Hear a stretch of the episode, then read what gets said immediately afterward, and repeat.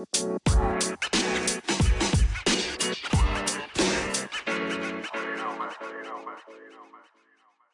everyone, and welcome back to our podcast. Dan ya, um, sebenarnya um, pada episode ini sih kita mau ngebahas soal Nations League di sepak bola perempuan, di mana akhirnya resmi juga nih.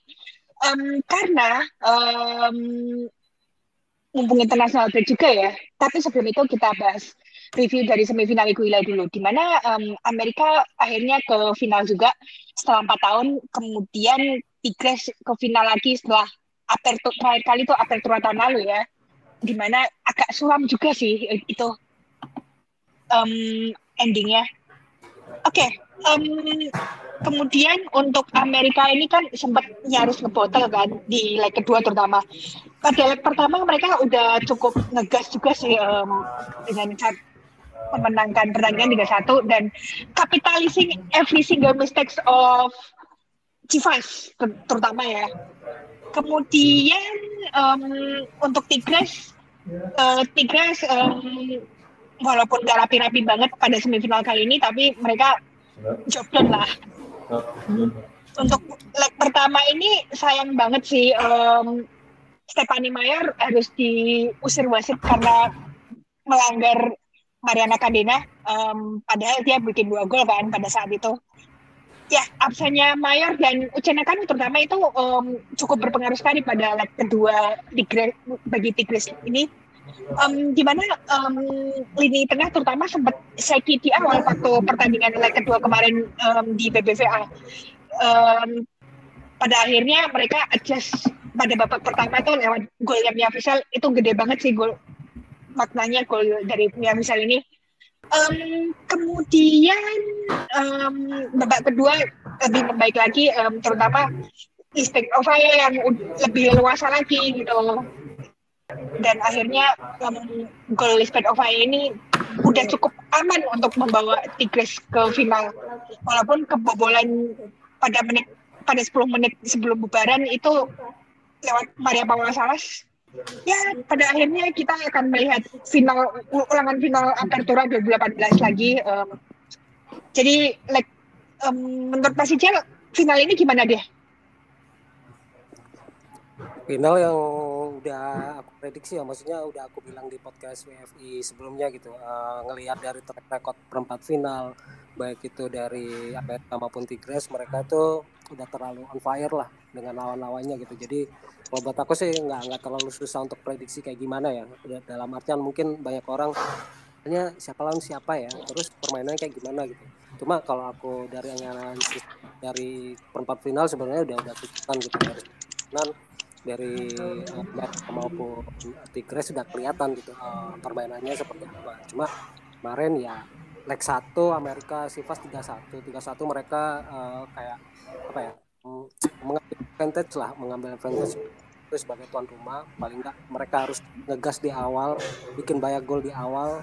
Itu kunci mereka sebagai apa ya bisa lolos ke final gitu. Jadi untuk mereka di Sivas mereka kayak nggak terlalu ya, ngoyo banget nggak terlalu nggak mereka bikin satu cuma kesalahan Civas di leg kedua itu kenapa mereka balik menggunakan backline. Tidak backline yang merupakan menurutku ya merupakan suatu bahan sih maksudnya sebuah uh, suatu kebocoran lah ketika si si siapa Damaris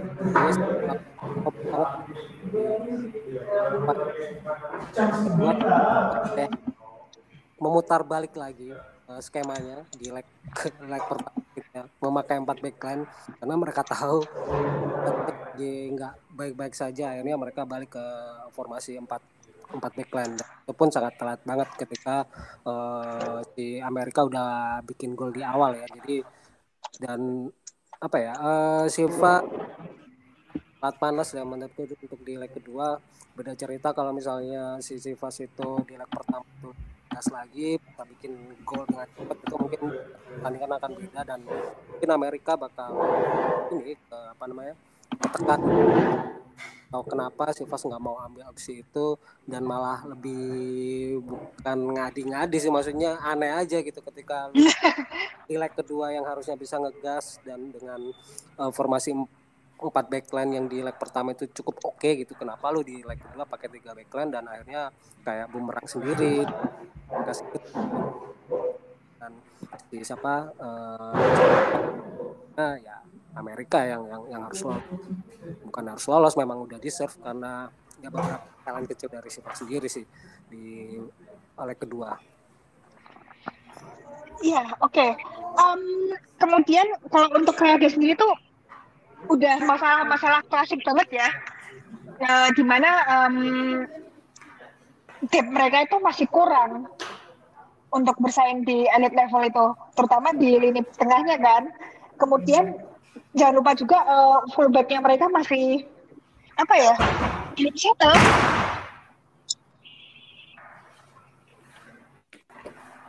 Iya benar-benar. Cuma ya apa ya? Tes kemarin tuh ya benar depth depth masalah utama dengan Tigres yang telah di perempat final kemudian pertama pun uh, ya balik lagi di itu yang super master class ya menurutku ya. Meskipun Carmelina Moscato ini uh, baru satu musim nanganin Tigres tapi banyak perkembangan yang aku lihat ketika si Carmela Moscato ini uh, tangan Tigres. Jadi banyak banyak adjustment lah. Nggak pemain mereka untuk merotasi. Pintar banget lah. Jadi ya sayangnya buat Rayadas ya mungkin mereka di leg kedua bikin gol cepet ya. Dengan gol penaltinya Rebecca Bernal. Dan mereka kan main high press ya di awal. Pernah aku singgung hmm. ketika lo main high press di menit-menit awal sampai seberapa lama sih limit lo untuk uh, apa stamina ataupun ketahanan fisik? Sampai sampai kapan sih bertahannya itu? Cuma di babak kedua ya akhirnya kayak itu ya? Uh, uh, agak bukan terbantahkan maksudnya uh, terjadi gitu. Maka Raiders di uh, di babak kedua akhirnya mereka kendor kendor dan nggak terlalu high press malah kepancing permainan Tigres yang terlalu ofensif akhirnya menimbulkan masalah di lini belakang yang terlalu banyak bolong akhirnya dimanfaatin oleh uh, Fisel yang bikin gol gitu. Dan akhirnya ya terlalu kepancing kemudian di menit berapa ya terakhir babak kedua dengan si apa kartu merah um, ya Mile Franco. Itu tapi menit-menit akhir babak kedua sih. Ya menit-menit babak kedua. Cuma sebenarnya kalau mereka nggak dapat kartu merah sebenarnya masih ada chance beberapa menit gitu untuk bisa gol cuma ketika Franco kan off udah keluar oh ya sepenuhnya gitu. Dan itu kayak nggak ada opsi lain ketika lo dapat kena kartu merah dengan kondisi mengejar gol akhirnya mereka kebobolan lagi juga gitu ya ya itu sih yang yang jadi permasalahan Rayadas ya depth squad dan juga apa ya eh, mentalitinya masih masih masih inilah masih kurang lah dibanding Tigres dan Tigres pun dari babak perempat final udah kelihatan banget uh, gimana on fire-nya dan mereka di leg kedua kayak pinter gitu ngatasin Rayadas mereka. Lebih tenang nunggu nggak kepancing Rayadas yang main high press yang terlalu ofensif mereka lebih nunggu gitu kan memainkan bola dari kaki ke kaki uh, ngamanin ball position jadi terlalu terpancing dan sabar akhirnya di babak kedua mereka kayak mikir oh ini saatnya nih buat ngegas nih buat uh, si yang terlalu ofensif akhirnya ya mereka dapat kesempatan itu dan ya lolos ke final lawan Amerika itu sih di banget. Um, Iya betul. Um, kemudian perlu kita notice juga ya sih um, Belen Cruz ini perkembangannya luar biasa banget ya semenjak kedatangan Carmelina Moscato. Iya salah satu apa ya salah satu second weapon lah maksudnya gua ketika lo kehilangan step mayor ataupun Uchena Kanu, Belen Cruz itu sebagai super sub yang kalau menurutku kemarin di leg kedua itu sangat berfungsi banget ketika si Step Mayor nggak ada akhirnya si Belen Cruz diplot di situ ya. Uh, jadi posisinya Mayor dan itu kayak ya deserve banget lah Belen Cruz uh, bisa menjaga apa yang diinginkan oleh Carmela Moscato ketika Mayor nggak ada gitu jadi tim ini tuh udah tahu lah maksudnya chemistry udah udah udah oke okay, udah jalan dan mereka tahu harus main kayak gimana gitu. dan balik lagi kalau tim udah kayak gitu yang kita harus kredit ya pelatihnya gitu dengan semua pemain-pemain ini gitu ya akhirnya ya Tigres salah satu tim untuk di final mungkin buat aku terkompak ya kompak dalam artian bukan soal skema taktik permainan doang tapi mentality mereka mereka dapat gitu. Cuma yang dari, yang yang jadi permasalahan uh, permasalahan ketika final besok apakah Uchena Kano atau Step Mayor mungkin udah udah nggak bisa ya karena dapat kartu merah. Nah Mayor udah bisa Mayor udah bisa balik sih. Mungkin kan nggak disebutin berapa biasanya suspended itu satu pertandingan jadi oh. seharusnya mayor mayor safe lah untuk balik lagi. Kalau untuk Ujana Kanu kita belum tahu sih. Mungkin Pep Mayor mungkin kemungkinan bisa diprediksi akan bisa balik ya uh, untuk pertandingan kan, kan masih lihat uh, kondisi medisnya gitu seperti apa. Betul. Betul. Cuma, uh, dengan kehilangan Ujana Kanu pun ya sedikit berpengaruh. Cuma kita harapkan Belen Cruz bisa menjaga konsistensi performanya ya, bisa ngegantiin uh, peran mayor semua final atau uh, bukan perempat final uh, di keren oh, uh, kosong di uh, Ucena kan Ucena kan ya, Belen Cruz ini bakal jadi super sub dan cukup berbahaya juga. Oke, okay. um, kemudian ngomongin soal Andika Rodriguez, dia juga kemarin sangat impresif ya uh, buat ganti posisinya Ucena Kanu ya. Ya, ini balik lagi ke catatan dari Carmel Moscato ya, melihat sebuah uh, pom ataupun uh, bukan skill, maksudnya potensi pemain ini tuh bisa nih ditaruh di ini untuk ngegantiin pemain yang itu bukan gimana gimana ya, bukan maksudnya bukan kaleng-kaleng. hilang. Uh, seorang pelatih bisa melihat ini yang bisa ngegantiin itu apa ya? Uh, nggak mudah gitu mudah untuk melihat pemain seperti itu. Tapi kalau Milina Moscato bisa kita ngelihat itu dan dan ya pas lah untuk uh, Anika Rodriguez gitu ya dipasang di belakang Mia Visa untuk menghentikan Kanu dan ya cukup cukup works juga sih maksudnya. Cukup cukup pas dalam tim dan itu balik lagi ya cerdikan seorang pelatih. Ternyata um, racikan Moscato ini lumayan juga ya di Liga ya dan gue merasa um, begitu terakhir kali kalah dari Leon itu dia mungkin fokusnya udah langsung ke Liguilla ya? Ya betul. Mungkin itu jarang yang dimiliki pelatih lain ya ketika mereka udah ngamanin fase di Liga mereka masih kayak forsir gitu kan di babak reguler. Tapi Carmelo Moscato ini kayak pemikiran lain oh uh, gue udah save kok di Liga kita bakal ngotak-atik dikit deh untuk uh, skema permainan yang works yang paling bagus tuh seperti apa. Kemudian ketika pemain lo absen satu dua pemain, ini bakal yang ngegantiin siapa dan ditaruh di posisi mana. Itu sebenarnya yang buatku kayak surprise lah buat Carmila Moscato sebagai pelatih muda yang cukup apa ya kompeten banget lah. Uh, maksudnya untuk dua tiga tahun atau empat tahun ke depan ini pelatih bakal banyak dicari klub dan ya bakal potensial banget sih buat uh, seorang pelatih, terutama pelatih wanita ya. Iya betul betul. Um, ya seperti Karlawat lah kalau di Inggris tuh. Betul betul betul betul. Jadi patut okay. patut ditunggu sih Tigres uh, sama Amerika ini adjustment taktikalnya seperti apa ini sangat sangat menarik sebenarnya um, kalau untuk Amerika sendiri nanti, nanti seperti apa ya untuk final ya? Karena um, kalau di menit, menit kita bicara menit-menit akhir, Amerika ini rawan.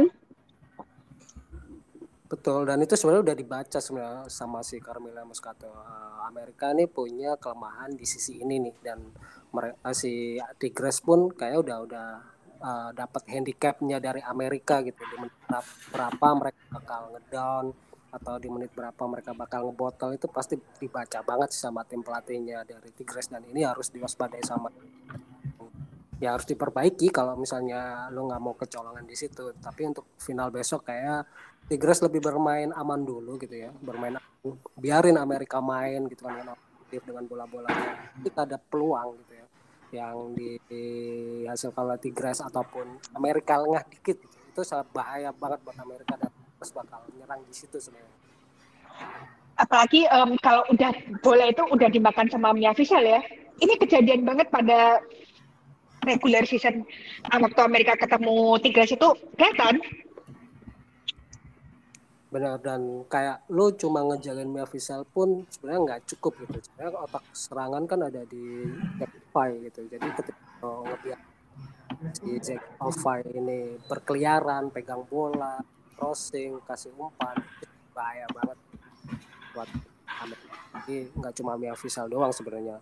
Dan jangan lupa ya Alfai um, jangan jangan lupa kalau semisal yang starting di left back itu um, Anika Rodriguez instead of itu ya Natalia Villarreal ya. Ini bakalan bahaya banget sih.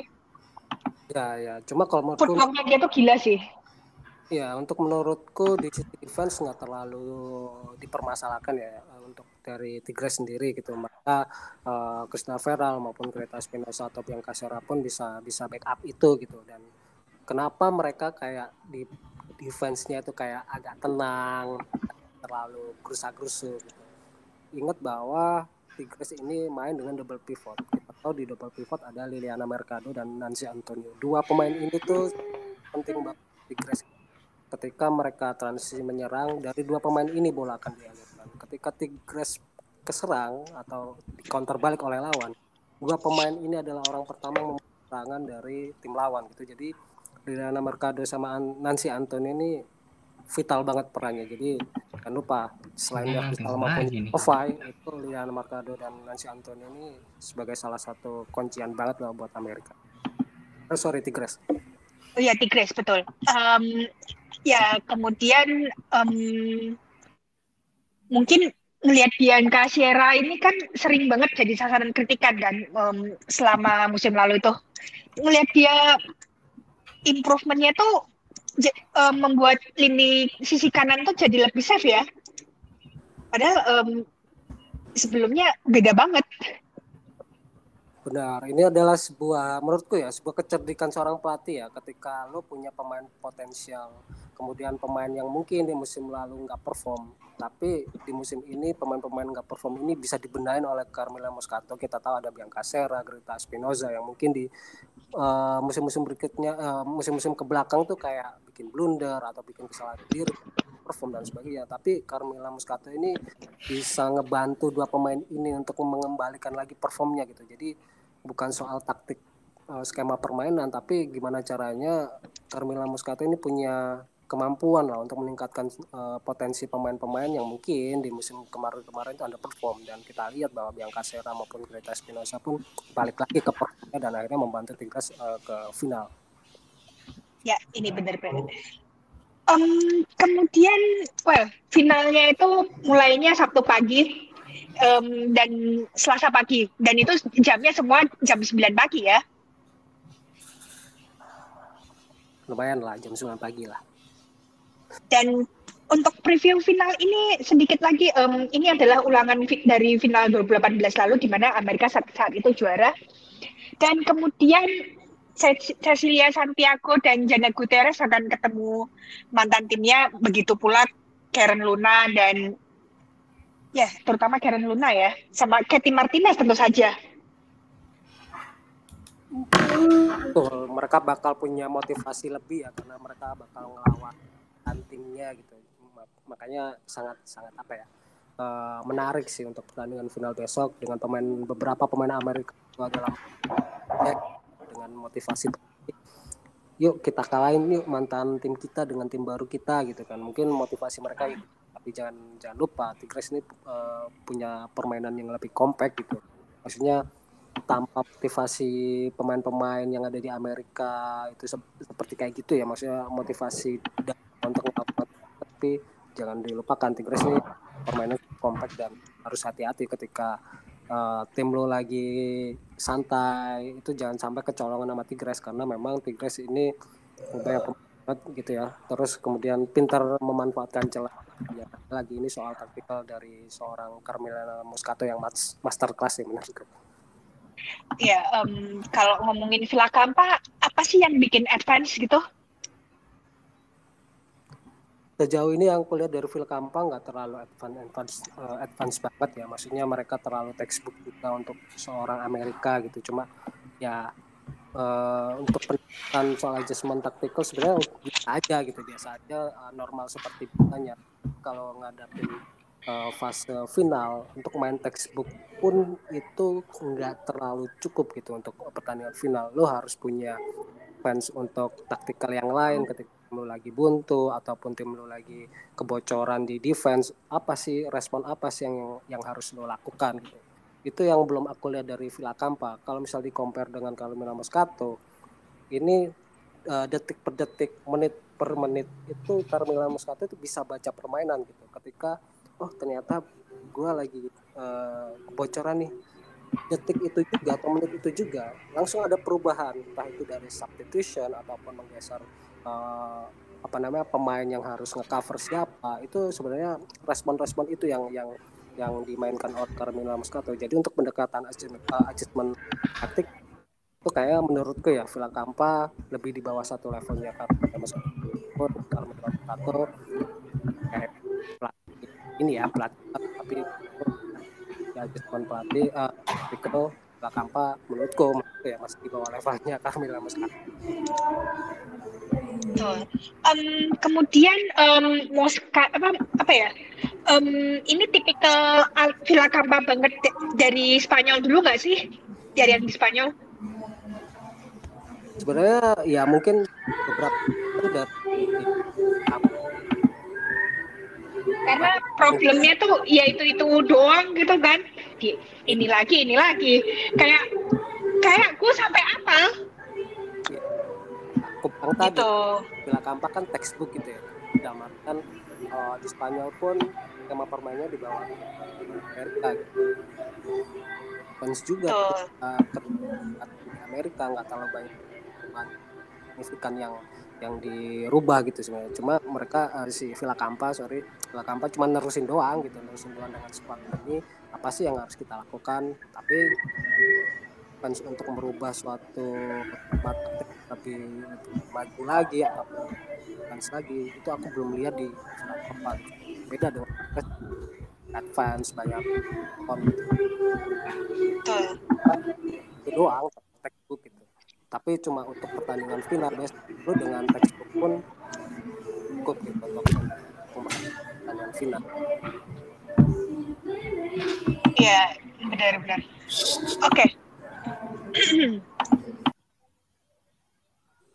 Kemudian kalau ngomongin soal apa ya?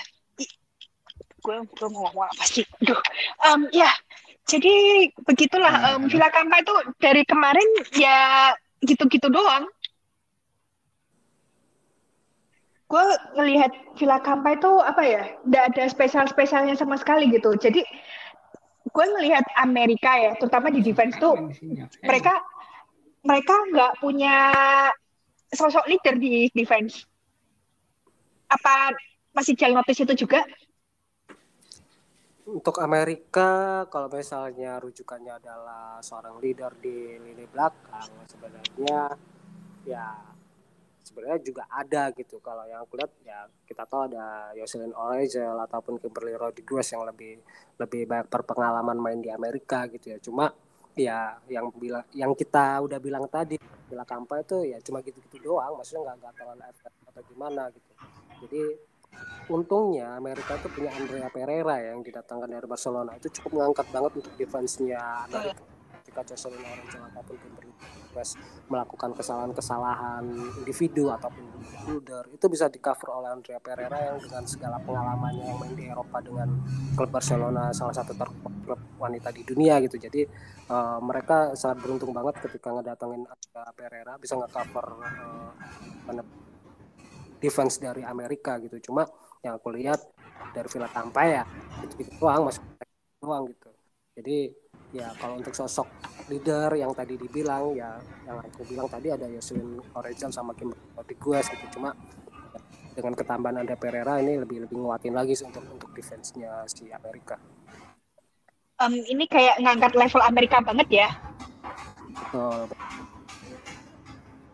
Ya, Um, kemudian review dari big match kemarin, oke, okay, Real Madrid dulu. Real Madrid ini kalah 0-4 dari Barcelona di kandang sendiri dan levelnya tuh kayak udah apa ya udah beda jauh lah. Mungkin kalau nggak ada Misa udah keba apa ya udah sepuluh kosong ya. Karena apanya? kayak tidak ngepek. um, apa Caroline Weir mungkin lagi off ya? Atau gue ngelihat kemarin um, Caroline Weir ini off banget. Menurut kalian gimana sih Kena mental sih. Apa yang Atenea yang sama Rolfo itu? Enggak Rolfo sih, nunduk sebenarnya gue- kayak, aduh ya Allah tuh kena mental banget sih kalau aku jadi Atenea. um, sebenarnya gol cepet dari Barcelona ini udah cukup bikin Real Madrid kena mental ya dari kanan ke kiri tuh udah nggak ada nggak ada wujudnya gitu loh kemudian apa Manchester United dikalahkan oleh Chelsea 3-1 ya Em, ini tuh kekalahan pertama Manchester United sekaligus em, langsung kebobolan tiga gol sekaligus ya Awak wak wak lagian nggak kapok sih. Ah, ah nggak nggak belajar dari kebiasaan yang dulu dulu. Aku jadi Stony yang nonton situ kumbatin sih. apa ya ke- kemarin tuh kalah segal, kalah di lini tengahnya tuh udah si lini tengahnya tuh bobrok banget sih MU tuh.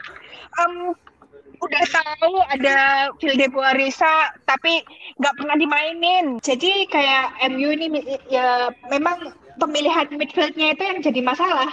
Terutama kamu punya Phil de Boarisa nggak pernah dimainin terus Adriana Leon di depan nggak pernah dimainin. Ya Anda mau jadi apa sih mau jadi lawak Terus cara nggak caranya Matt Skinner menanggapi setelah kekalahan kemarin tuh juga gimana ya? Kayak throwing his girls under the bus gitu loh. Em, kalau dibandingin sama kayak Casey Stoney atau Carmelina Moscato saat kalah tuh beda banget nanggepinnya gitu loh. Jadi kalau kalau ka- kalau kamu manajer yang baik ya, em, mungkin kamu dengerin dulu pemainmu gitu kan. Terus habis itu em, ya pokoknya dengerin feedbacknya dulu lah gitu. Gi- Mungkin bisa sungkem dulu kali sama Carmelina Moscato nih si Matt Skinner nih.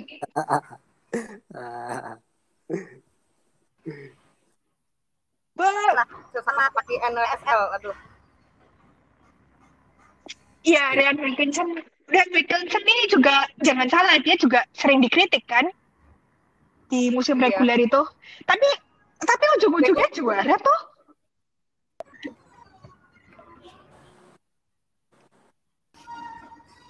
Ya gimana ya? Ujung-ujungnya juara gimana dong?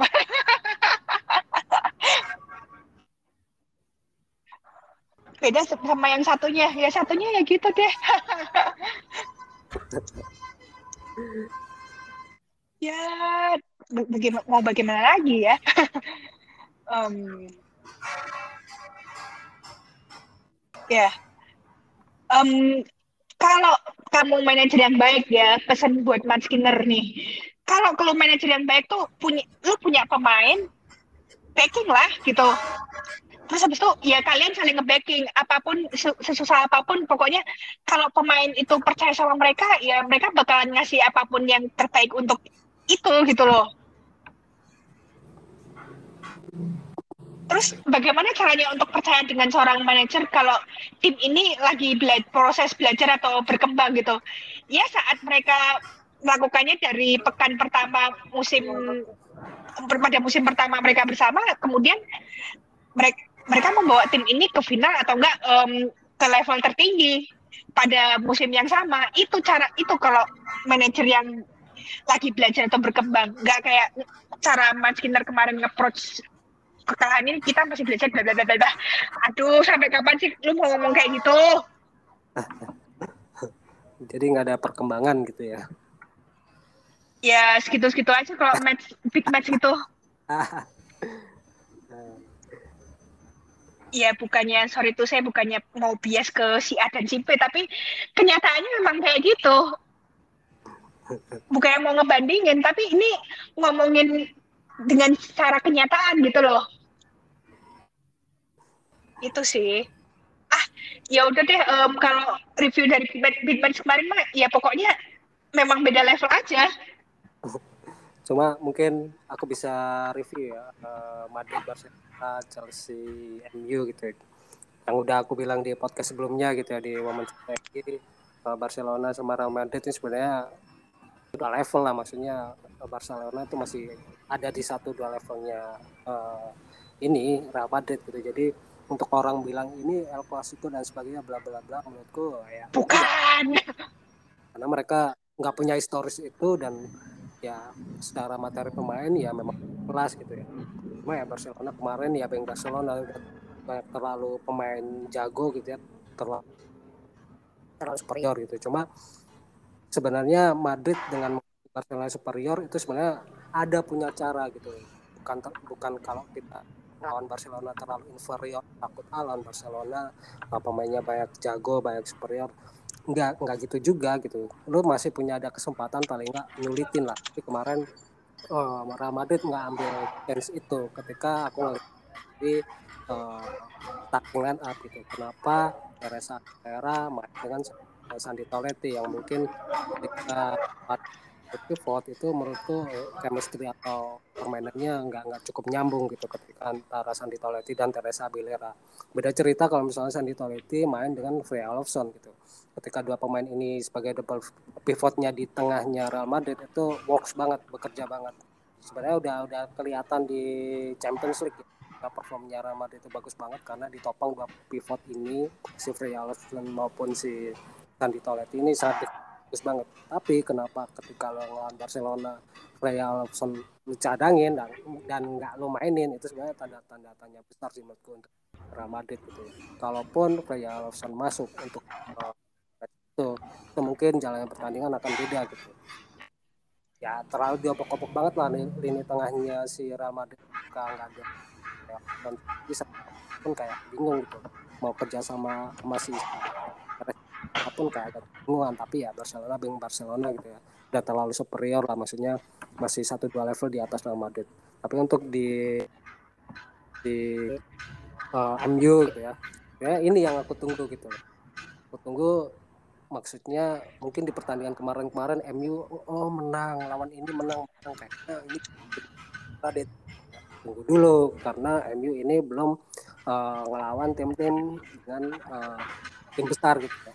Baru ketemu Chelsea ya tapi aku lihat adjustment dari pelatihnya MU untuk melawan tim besar gitu ya. Ketika kemarin ya karena mereka yang pantas menang gitu. Cuma untuk lawan Chelsea lu harus lawan Chelsea. Tapi kemarin aku ngelihat MU nggak nggak ada di level itu. Kita ngelihat dari starting MA nya aku MU itu nah sebenarnya ini menarik ketika lu pakai double pivot aku mengharapkan si Vidi bisa masuk. Karena untuk match kemarin-kemarin kan cuma pakai pivot kan Katie Zelem doang dan itu nggak bisa digeser-geser lagi. Tapi Chelsea kok pakai double pivot? Ini menarik nih.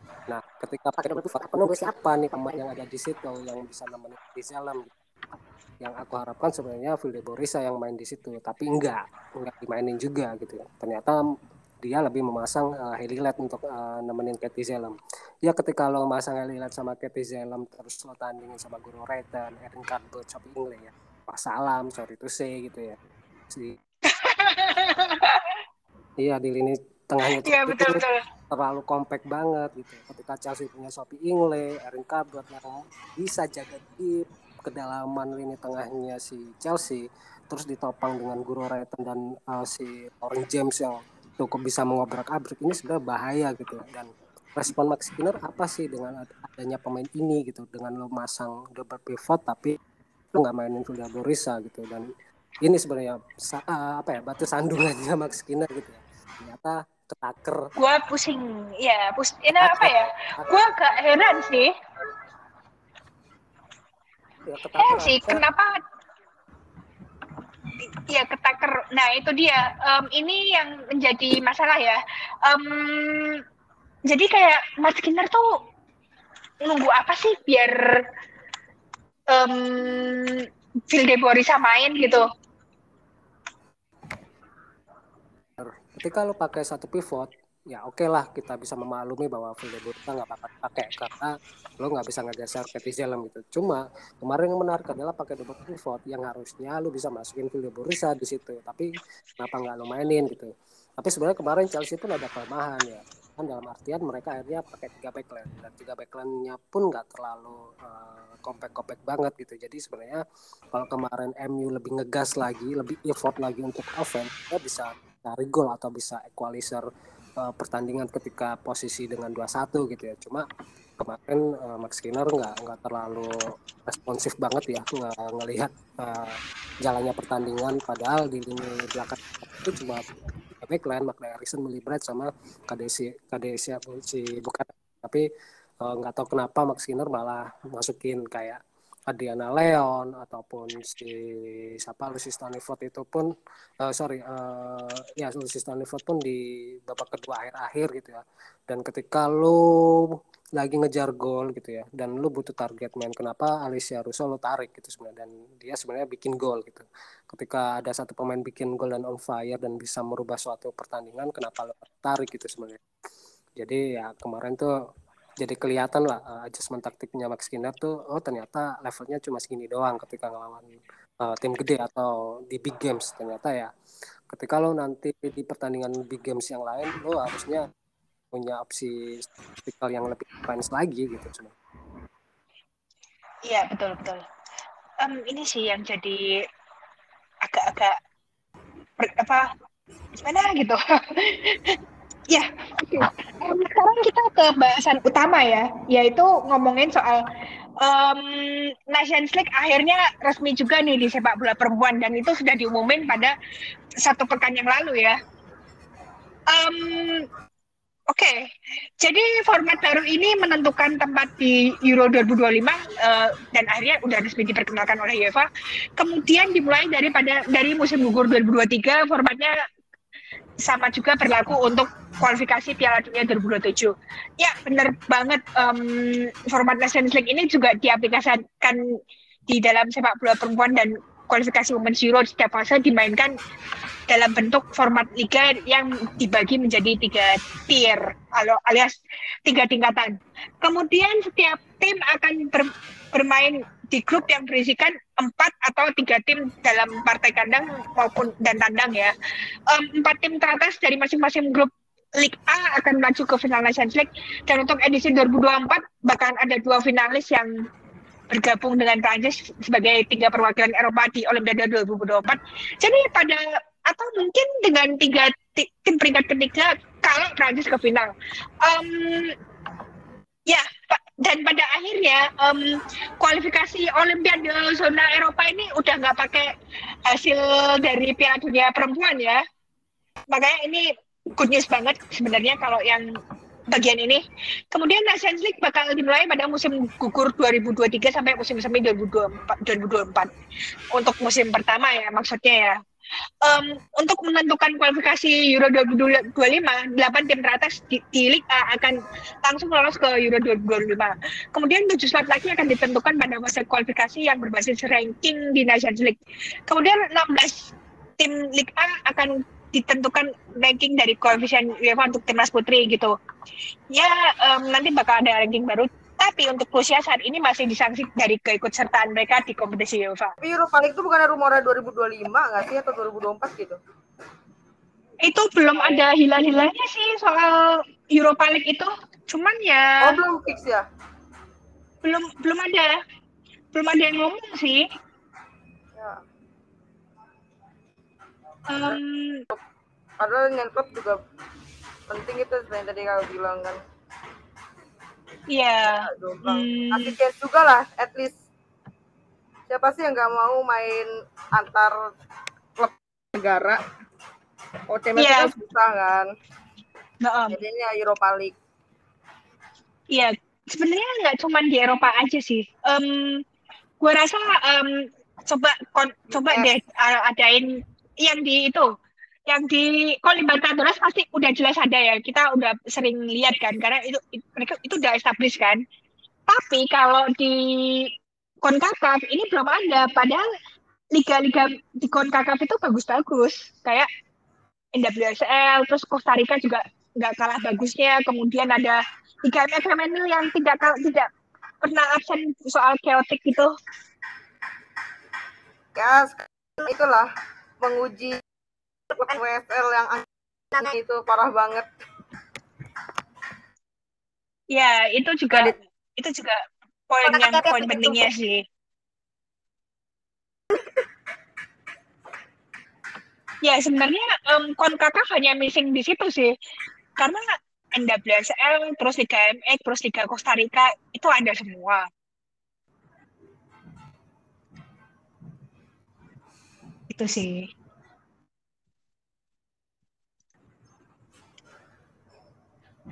kalau di Asia gimana kak tapi kayak Asia tuh ini sih kalau Asia kan ya Asia Timur guys Asia itu kan Asia Timur lawan Aussie Ya, Aussie, ya betul. Um, kalau Aus apa um, yang di AFC itu bakal diumumin tuh tahun depan kan? Tahun depan 2023. Iya, 2023. Oh, yes. Di ya baru di kan kan kemarin ada tuh press listnya di websitenya AFC tuh yang soal pertandingan apa yang kompetisi antar klub alias Champions League ala AFC ini Yap. Ya, itu sih. Um, Oke, okay, Mas Ijal, menurut menurut lo itu kalau lesson stick sisi positifnya apa sih? Positif ya, untuk sisi positif, eh, positifnya mungkin uh, yang pernah aku singgung di podcast PFI berapa ya di episode 50 kalau nggak salah. Betul 50. Nah, 50 itu kayak aku against banget kan uh, national uh, national uh, national league gitu kan jadi kayak uh, ini tuh harusnya nggak nggak usah di, di di iniin dijadiin maksudnya nggak usah dibikin lah tapi dengan adanya tadi yang dibilang bahwa ini bahwa jadi kualifikasi dunia kemudian kualifikasi Euro nah ini yang yang jadi tujuan tuh sebenarnya ini gitu. Tapi kalau bikin suatu kompetisi itu harus ada tujuan gitu sebenarnya. Nggak cuma uh, soal untuk uh, ngirim tim-tim besar untuk bertanding cuma dapat duit nggak gitu doang gitu. Karena yang aku lihat di mens tuh kayak gitu. Jadi mereka ada kualifikasi sendiri terus national league juga ada ya eventnya sendiri. Tapi untuk di women's kan ada tujuannya nih untuk kualifikasi Piala Dunia dan kualifikasi untuk Euro. Dan uh, hal positifnya ya tentu saja di situ. Jadi untuk timnas-timnas cewek itu nggak harus lagi berjuang untuk kualifikasi soal Euro ataupun di apa namanya di Olimpik gitu ya. Jadi mereka cukup bermain di National League itu mereka udah dapat uh, istilahnya dapat jawaban lah, dapat ya dapat jawaban gitu. Ketika kita kemarin nggak uh, main di kualifikasi Olimpik ataupun kualifikasi Euro ternyata main di National League akhirnya ada kepastian untuk lolos itu mungkin positifnya di situ ya uh,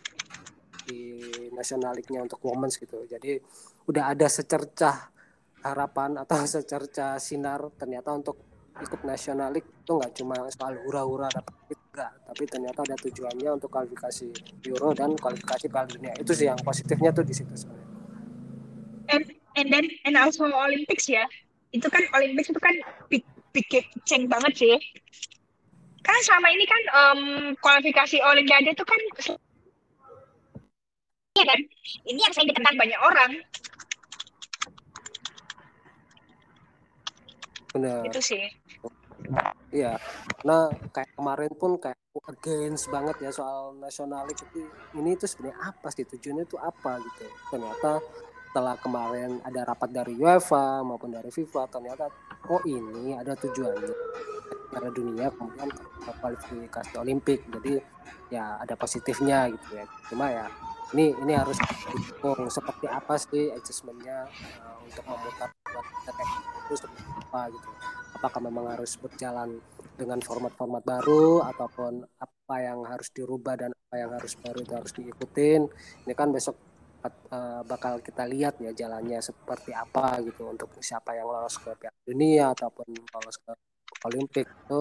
Apakah masih seadil adilnya uh, untuk dari moments tim atau timnas women sini untuk bisa lolos ke Piala Dunia Piala Dunia dan Olimpik itu? Apakah adil gitu kan seperti itu gitu? Jadi kita ya, adjustmentnya. Benar-benar um, sisi negatifnya selain over apa over overwork si pemain itu apa sih? Ya lagi ya ketika kita memutar satu liga kita udah punya liga kemudian ada lagi liga yang lain dengan uh, timnas yang mana. Ya pemain bakal lebih jadwal lebih dalam artian lo sekarang misal seminggu main satu kali atau dua kali gitu. Dengan adanya National League lu bakal dituntut untuk satu minggu paling nggak main tiga kali atau empat kali. Dan itu uh, sangat merugikan buat pemain gitu. Jangankan cewek gitu ya di main saja di cowok itu sangat berat sekali isu-isu tersebut gitu ya. Ketika aku ngikutin uh, sepak bola cowok dengan adanya National League itu banyak kritika banyak banyak nada-nada sumbang lah dalam tanda kutip gitu ya. Pemain itu kayak diperes gitu ya kayak jadiin robot gitu ya jadiin robot. Kok uh, pemain-pemain ini main mulu nggak ada istirahatnya gitu ya. Ya lagi untuk di Women's pun uh, kayaknya juga bakal seperti itu gitu. Cuma nanti antisipasinya seperti apa? Ketika jadwal semakin padat itu antisipasi dari klub maupun dari timnas seperti apa gitu. Cuma di sini aku ngelihatnya lebih rentan sih dalam artian uh, bukan sorry to say untuk underestimate cewek ya untuk dalam olahraga gitu. Cuma dari segi fisik pun atau anatomi tubuh pun ketika cewek itu terlalu dipaksa untuk bermain secara fisikal itu bakal ngedropnya tuh tahu. Cowok gitu. ketika mungkin di cowok eh, misalnya cedera ACL atau cedera apa ya mungkin recovery-nya bakal cepat. Beda dengan cewek gitu ya dengan anatomi tubuh yang mungkin agak bukan kurang sih dalam artian mungkin agak rentan. Berbeda uh, berbeda dan mungkin agak rentan dari cowok ini bakal jadi permasalahan tersendiri buat buat buat yang moments gitu. Dan yang aku sorotin pun nggak cuma soal cedera soal fisik ya ataupun cedera misal cedera ankle cedera kaki ACL dan sebagainya.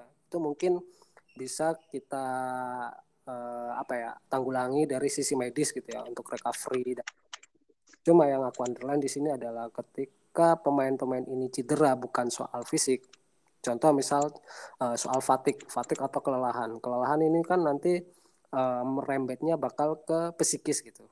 Jadi ketika lo dapet jadwal banyak atau match yang lebih banyak, itu nggak cuma fisik uh, dari kaki lo aja yang capek, tapi soal psikis juga gitu dan psikis soal cewek ini kan rentan banget ya daripada di cowok gitu. Jadi psikisnya si cewek ini uh, untuk atlet cewek ini sebenarnya lebih rentan gitu. Jadi hal-hal inilah yang yang yang bakal jadi underline gitu. Apakah dengan uh, banyak jadwal uh, peskis-peskis pemain yang cewek itu bakal lebih press ataupun bakal lebih uh, downgrade lagi atau gimana nah, nah ini yang yang sebenarnya harus harus diantisipasi benar-benar bahkan um, sampai sampai pelatih timnas Belanda ini sounding sih ya Bapak Andris Jonker yang baru saja ditunjuk jadi pelatih timnas Belanda. Um, jadi gini, um, Andris Jonker kemarin apa belum apa pada hari Senin kemarin dia bilang bagaimana kalau pemain top itu diizinin buat ngeskip Olimpiade buat mencegah overload. Kan kasihan kalau pemain jatuh bangun tiba-tiba habis itu cedera lagi gitu kan. Menurut kalian sensibel nggak sih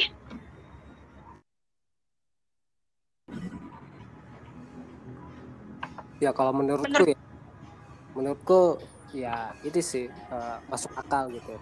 Kalau berkaca dari yang mens atau cowok uh, di tahun berapa ya? Mungkin di atas tahun 2015 atau 16 kualifikasi untuk olimpiade itu udah diubah. Ketika di bawah tahun itu mereka pakai tim tim senior gitu ya. Tim senior yang main untuk kualifikasi olimpiade maupun di olimpiade pun mereka pakai tim yang senior Nah, ketika di tahun itu di 2014-2015 lah kalau nggak salah dari FIFA maupun IOC sendiri Badan Olahraga Dunia udah sepakat bahwa untuk cabang olahraga sepak bola itu paling nggak uh, mereka mengirimkan tim usia mudanya lah gitu maksudnya kelompok umurnya lah.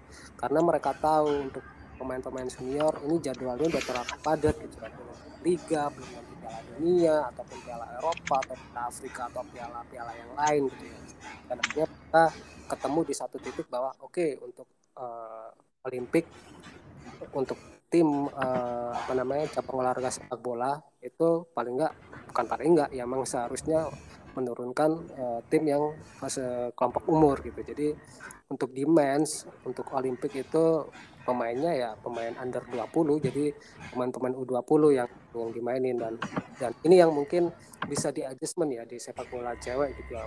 Mungkin nanti dari pihak FIFA atau UEFA ataupun IOC sendiri gitu ya. Mungkin ada titik temu bahwa kayaknya problem di masalah sepak bola cewek itu sama dengan di men's gitu. Jadi untuk Olimpik pun nggak ada salahnya untuk mengirim tim dengan kelompok usia muda entah itu U23 ataupun U20 dan ini bakal mengurangi overload atau uh, apa ya ketergantungan untuk pemain senior untuk main di Olimpik gitu. Jadi kan Olimpik juga kan bukan kalender FIFA.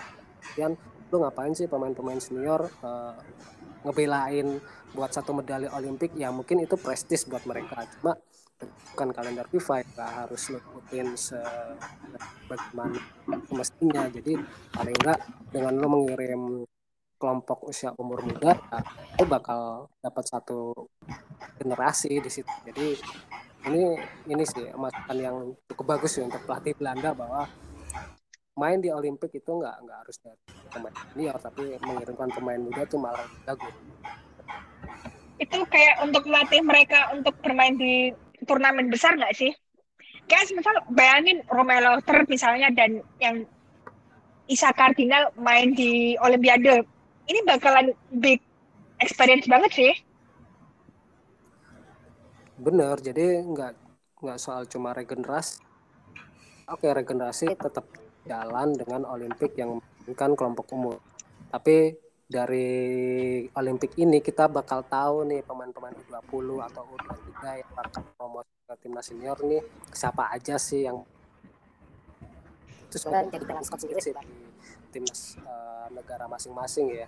Jadi sih tapi kita bakal ngeli mana sih pemain muda mana sih yang bakal bisa cocok untuk masuk ke timnas. Ini sebenarnya uh, bagus kalau misalnya diterapin di uh, women's. Kalau buat aku sendiri harapannya seperti itu ya. Jadi soal Olimpik ini nggak harus soal melulu untuk timnas senior tapi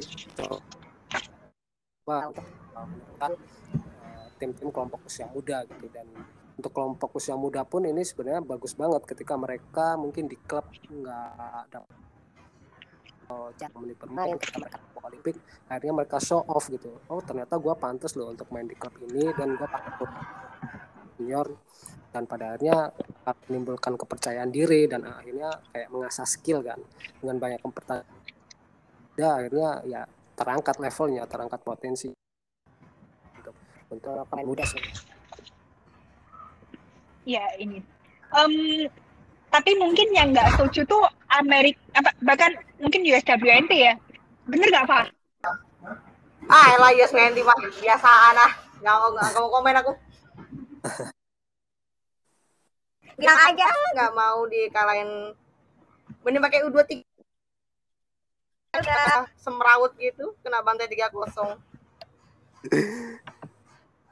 berarti ada protes ya dari Amerika bahwa mereka nggak mau untuk nurunin kelompok usia muda ya di Olimpik atau kayak gimana?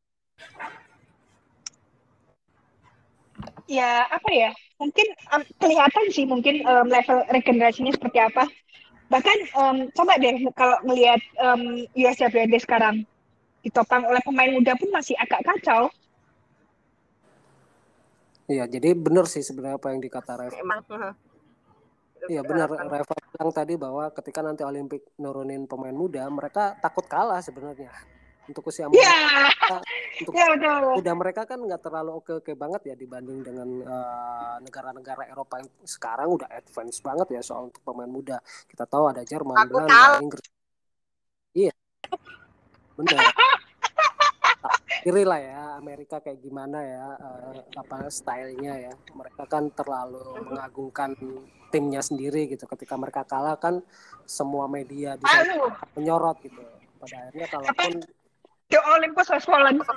Kayaknya tuh pernah sih, pernah sih disinggung sama media Swedia tuh. Itu sekitar tujuh tahun lalu. Oh, oh pas Rio itu ya, bukan? Oh, enggak, enggak. Itu sebelum Piala Dunia 2000, 2015. Kurang lebih seperti itu. Yes. Iya, Ya, kayak kita bilang ya, Amerika sebenarnya takut kalah untuk nurunin pemain muda karena mereka tahu pemain muda mereka itu nggak cukup kompeten untuk eh, ngelawan tim-tim Eropa yang sekarang pemain mudanya udah terlalu advance gitu. Jadi ya alasan mereka masuk akal gitu sebenarnya. Kita nggak bakal ngirim pemain muda kalau di Olimpik ya benar karena mereka takut kalah sebenarnya. Enggak Um, sih, bukan memang sih. pelatihnya juga. Sebenarnya pemain muda sih ada, ada, ada pemain mudanya. Tapi ya pelatihnya kayak gitu. Kalau menang kan mereka pasti begajulan kan. Ya Iya. bisa tetap stay begajulan. Em, apa ya? Yang bikin gua kecewa dari Flat Flatco ini adalah padahal Mia Vishal tuh kalau in terms of konsistensi tuh nggak ada obatnya sebetulnya. Apa Sophia Smith tuh lewat, sorry tuh saya. Sophia Smith kalau itu ya kayak kemarin. Maybe at some point diketekin back Inggris. Ya, itu. sebagai Capricorns. Tapi Kalau lain ceritanya kalau em, Flatco itu memanggil ter- terutama untuk pertandingan sebesar lawan Inggris kan. Ya Inggris wassalam udah kalau lihat Mia Vishal wujudnya aja udah wassalam. Tanya deh Rayada sama Amerika. Ya, Ya itu sih. yang kayak dibilang Reva tadi ya oke lah Amerika punya pemain muda dan banyak pemuda yang pemain muda yang potensial gitu. Tapi ketika lo punya pemain muda yang potensial tapi lang tapi nggak lo angkat ke tim nasional ya sama aja dong gitu ya. Maksudnya lo nggak bakal ke mana-mana gitu ketika lo punya potensi pemain muda tapi lo nggak ngasih kesempatan buat masuk ke tim nasional. Ya sama aja sebenarnya nggak- nggak bakal ke mana-mana gitu. Kecuali eh, pelatih tim nasional ini mau ngasih kesempatan pemain muda. Bakal terasa di situ ya bakal terasa eh, apa namanya potensi dan sebagainya. Dan udah terasa potensi atau kemampuannya ya lo bakal siap kok untuk diturunin di Olimpik ketika nanti memakai format kelompok umur gitu ya. Jadi nggak usah takut lagi sebenarnya. Cuma dalam posisi ini kan pemain dari Amerika nggak ada yang diangkat nih pemain mudanya ke tim nasional. Dan mereka against untuk di Olimpik memakai kelompok umur ya balik lagi mereka takut kalah sebenarnya em, takut kalah dan mungkin jatahnya senior berkurang. ya itulah fosil-fosil itulah. Tapi kalau untuk nggak Alex Morgan, kalau Alex Morgan, gua rasa masih layak lah. nggak apa-apa lah. 300 pemain kan nggak apa-apa lah. Karena Alex Morgan tuh kayak leadernya anak-anak gitu loh. Mamanya anak Ya, ya coba kalau kalian lihat em, San Diego main, yes. kurang lebih begitu. Iya sebenarnya kalau Olimpik pun kalau di mens ya mens itu kan ada peraturan nggak semua eh, pemain itu pemain muda jadi ada paling nggak berapa ya dua atau tiga kuota pemain senior yang Tiga. masuk gitu kan jadi paling nggak bisa diterapin lah di uh, women's uh, di cewek gitu ya ketika di Olimpik gitu. Jadi nggak semuanya itu pemain muda tapi paling nggak bisa lihat atau dua tiga pemain senior yang bisa nanti ngebimbing pemain-pemain muda ini di Olimpik. Jadi sebenarnya nggak nggak nggak salah juga gitu sebenarnya. Jadi ya tetap untuk pemain muda tapi paling nggak nyisipin ada dua tiga pemain senior lah di di Olimpik. Dan di formatnya mens pun harusnya bisa diadaptasi sih di di women's football di Olimpik. Betul. Ya itu sih em, untuk mengurangin overloadnya pemain tuh rasanya saya setuju sama Andri, Bapak Andris Jonger. Udah waktunya. ya untuk mengurangi overload dan juga eh, memunculkan potensi-potensi pemain muda sebenarnya Atau mungkin kalau ka- kalau gue rasa kalau ada yang nanya ke Martina Vustekonbuk, mungkin dia juga bakal ngaminin. Iya dan ya bakal mau lah Jerman. Kita tahu lah dari U17, U20, senior udah terstruktur banget gitu. Ya untuk rangka tinggi mereka nggak bakal di switch. Muda. Em, jangan lupa final Liga MX Femenil ini. Untuk leg pertama kalian bisa nonton di YouTube channelnya Amerika Femenil. Dan untuk leg kedua bisa ditonton di apa Facebooknya kita sama Nil ya. Tar dulu. Dan, Iya, jangan lupa iya. Match ya lawan Jerman. Kita lihat ini. Apakah diketikin overdose semua? Tapi konon katanya, tapi konon em, sebelum menutup episode ini, em, Martina Verstappen ini kurang senang dengan trip ke Amerika. Apalagi em, banyak banyak em, jadwal yang udah terkadung padatnya itu di di Eropa terutama nanti kan ada Cham- Champions League itu kan untuk Bayern sendiri akan ketemu Barcelona kan habis itu tandang di Camp Nou ini yang bikin Martina Verstappen itu kesel Sebenarnya kayak mereka kayak maksa tuh. Jadi kalau aku tanggap ya. Jadi tuh itu mereka udah dari beberapa waktu yang lalu terus mereka udah nggak bisa nolak lagi. Jadi kayak jatuh tuh mereka tadi dipaksa anjir kenapa nggak pemain USA yang udah yang banyak anak NWSL yang musim udah kelar mereka yang ke Jerman gitu. Oh. Em, ini juga ini juga terjadi di Swedia kan Swedia kan trip ke Australia kan kalian tahu nggak sih Ya. Iya. Tapi Pak, nah tapi ya juga itu masih apple to apple sama-sama chaos semua dua-duanya. apa em, gua rasa em, trip ke Australia itu kayak nggak perlu sebetulnya apalagi em, jadwal trip itu kan makin padat kan Em, ini yang gua jad, gua alamatin juga sih sebenarnya kayak gini tuh Wah ini kayak ngejar penonton deh. Karena kan mereka mau World Cup kan 2023. Iya. Itu mereka kayak ngejar penonton.